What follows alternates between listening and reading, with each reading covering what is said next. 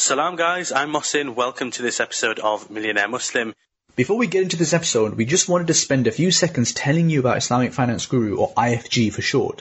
Mohsin and I co-founded IFG in 2015 because we couldn't find content about personal finance and Islamic finance for Muslims like you and I. Nowadays, alhamdulillah, we reach an audience of hundreds of thousands and our goal is to keep providing great content to help you guys. So if you're looking for halal investments and Islamic mortgages or startup funding, check us out at IslamicFinanceGuru.com. And if you want to get in touch with us directly, you can get me on Mohsin at IslamicFinanceGuru.com and you can get Ibrahim on Ibrahim at IslamicFinanceGuru.com. Enjoy the episode. Looking for a different approach to money? Meet Gatehouse Bank, a Sharia compliant UK bank built for the modern world. We help home buyers to purchase or refinance their home, provide buy to let funding for landlords, and offer award winning savings accounts. Wherever you're going, get there a different way. Get there with Gatehouse. To find out more, visit gatehousebank.com. Before we dive in, I'd just like to say a quick thank you to our sponsor, PensionBee. They have helped over 70,000 customers be pension confident by helping them transfer their old pensions together into one simple online plan. They also have a great Sharia compliant pension option as well, which is why we personally really like them. And you can check out a review of their offering on the Sharia side on our website.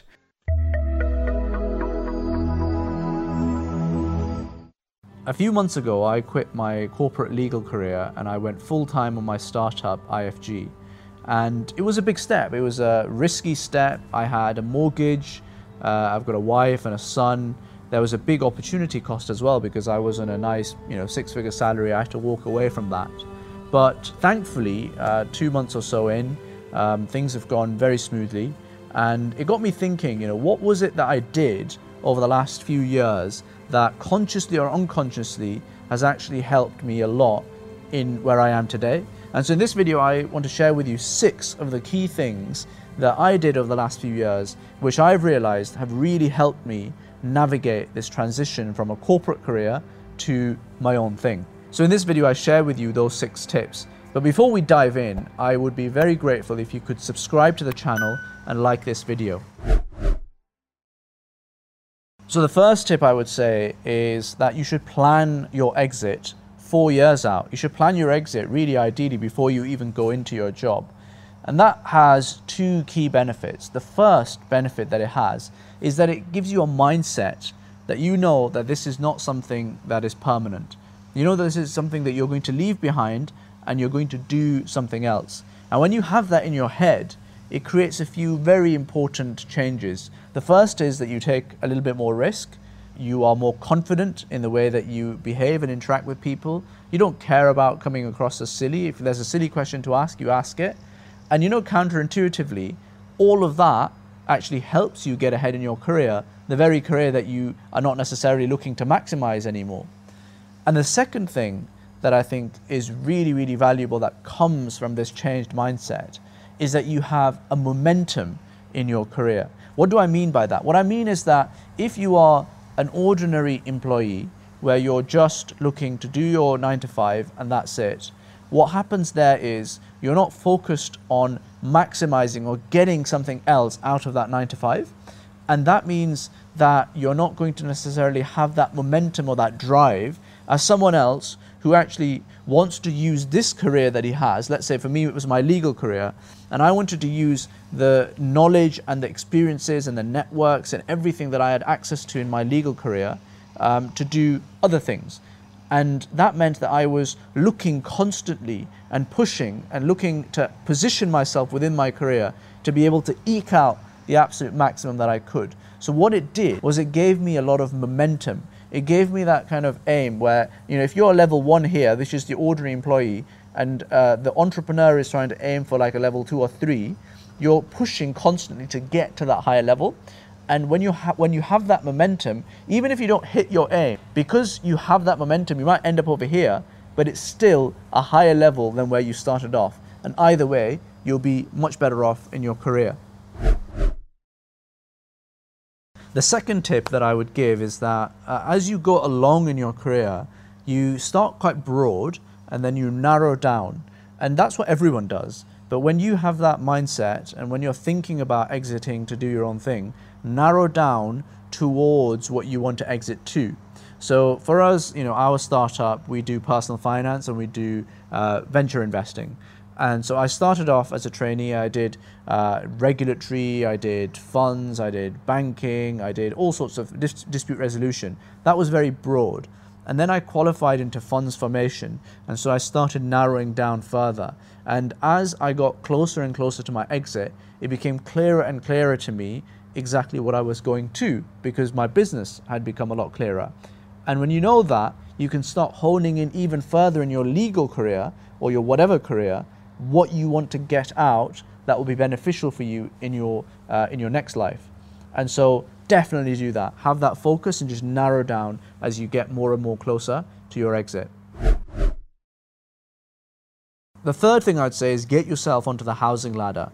This is such a game changer because the first thing is it's actually a lot easier to get a mortgage when you have a nice job, right? So get yourself onto the housing ladder because no one is going to kick you out once you're into that house and you're paying.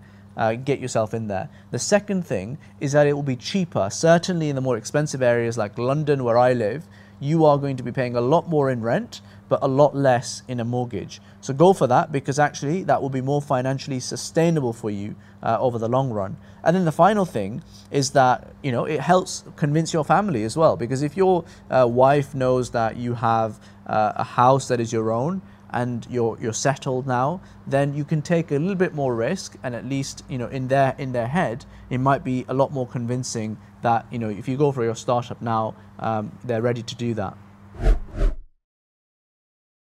The fourth tip I'd say is make sure that you're actually leaving to something viable.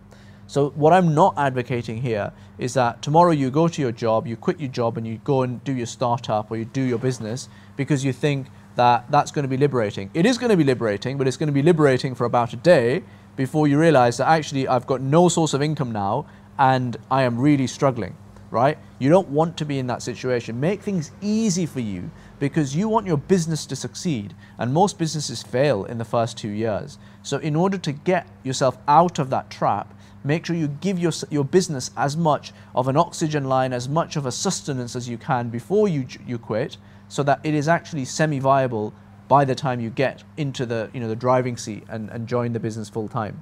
And, and what I mean by that, you know, personally, what we did was uh, Mohsin, my co-founder, and I, in January 2019, so that's about a year and a half ago, we looked at our data and we said, look, we're, we're trundling along. We don't make any money from this uh, website that we have. Let's put it on a more commercial footing. Let's actually really focus on it and drive the traffic up. And so we started doing that. And for the last year and a half, the 18 months that we had in our, in our corporate jobs, we were essentially running two jobs. We were essentially doing two uh, full time jobs. So waking up early in the mornings, um, having lots of meetings pre work.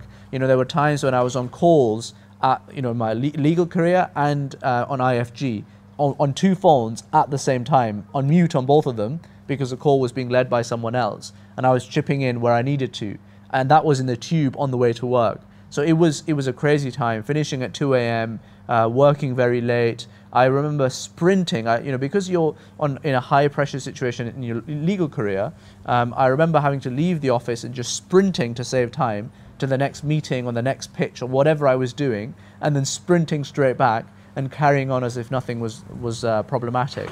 And by the way, I think it's a moral uh, duty if you're going to do that to make sure that your legal career and your job and what you need to be doing for your work doesn't slip. You need to make sure that, you know, from a legal and a, from a moral perspective, you've signed up to get that money to do that job. You make sure you do it. And that's why you have to work extra hard. But if you do all of that, then you'll start seeing the rewards. And, and those rewards will start showing their fruit in the way that the business develops. And so people asked us when we were quitting that, you know, do you have enough, you know, stuff to do? Um, because in their heads it was still a bit of a hobby. And if you are doing a hobby outside of work, you can only do it for a like a few hours, and that's it. Then you've done for the day, right?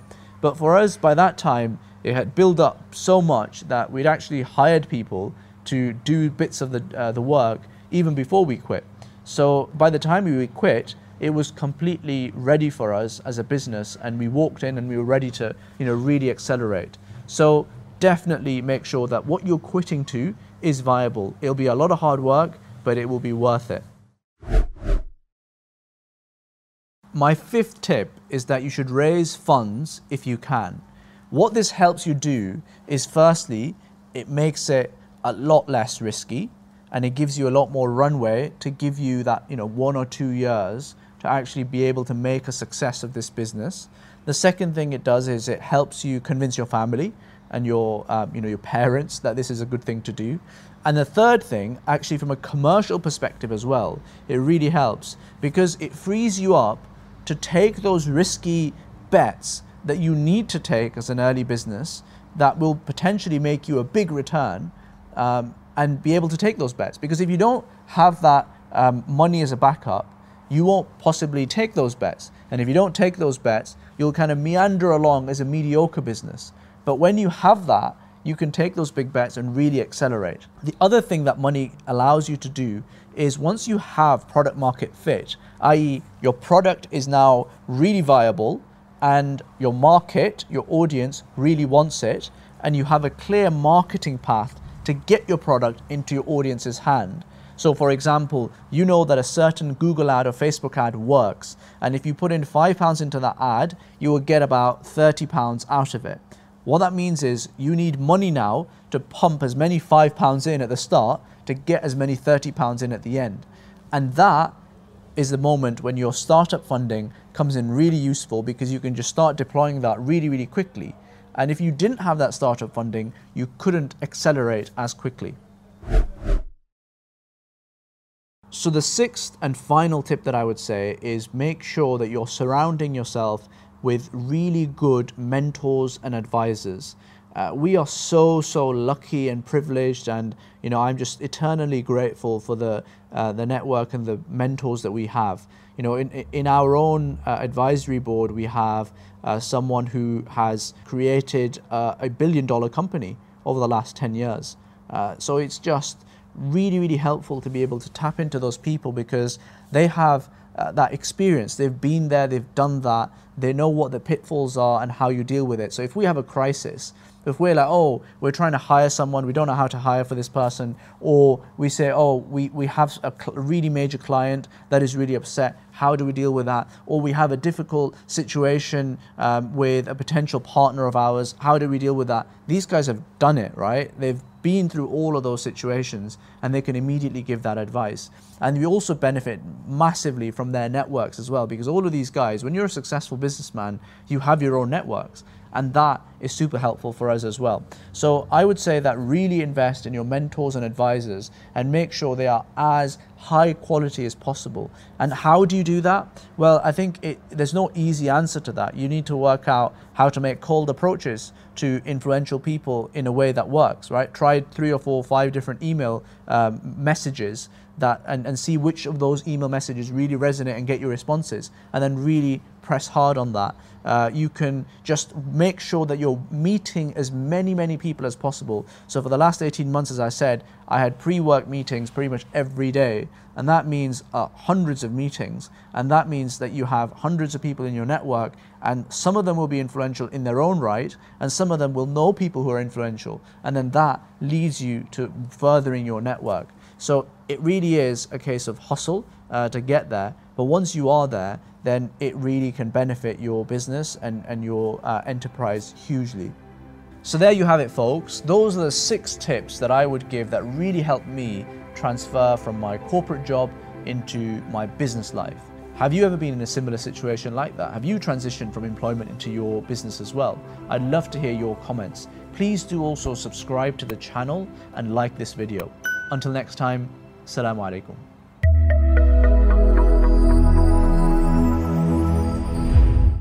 If you got this far, you must have enjoyed the podcast, which means you'll definitely love our other episodes and other content we produce as well, inshallah.